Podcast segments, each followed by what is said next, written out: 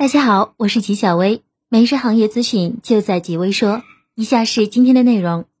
华米将于六月十五日即将举行首届华米科技 AI 创新大会。华米科技创始人 CEO 黄汪认为，对软件极度较真的人应该生产自己的硬件，对大数据认真的人应该亲自做传感器。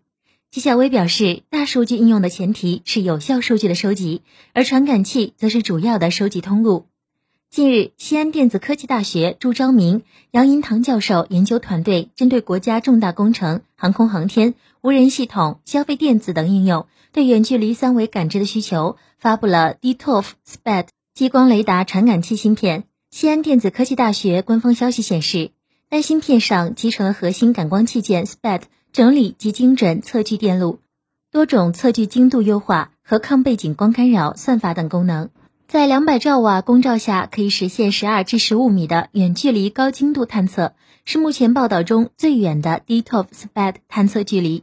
吉小薇认为，传感器成熟是自动驾驶走向市场普及的基础和保障。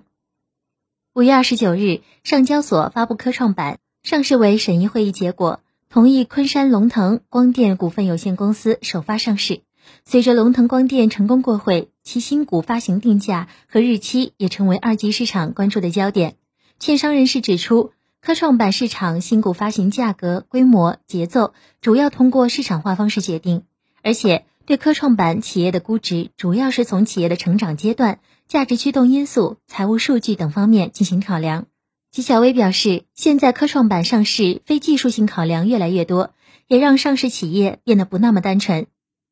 据台媒经济日报报道，台积电召开股东常会，有股东询问海思管制令对于台积电的影响。董事长刘德音表示，如果没有海思订单，台积电其他客户都很想来填补这一产能空缺，但仍希望不要发生。如果发生，也会很快补上这一缺口。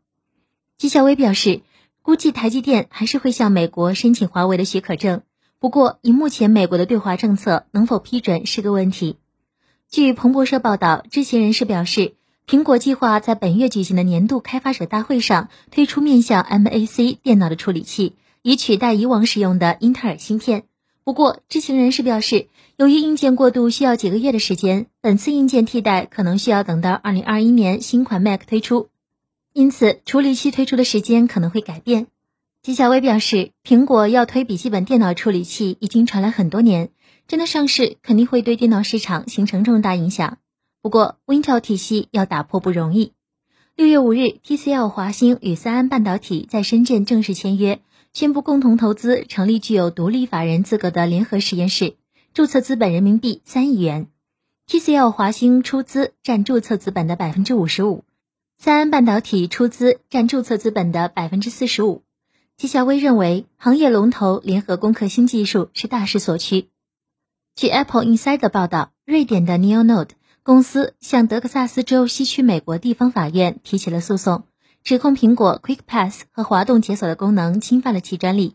据悉，涉案专利为美国专利八零九五八七九和八八幺二九九三，分别涵盖了基于手势和触摸屏的交互。以及触摸屏上的可点击激活的图标。纪晓薇表示，公司越大越强，受到的专利骚扰就会越多。苹果的滑动解锁至今依然受到专利诉讼，就说明了这一点。不过，苹果的策略历来是不妥协，法庭抗争到底，这一点值得其他企业学习和效仿。以上就是今天的全部内容了，感谢大家的收听，我们下期再见。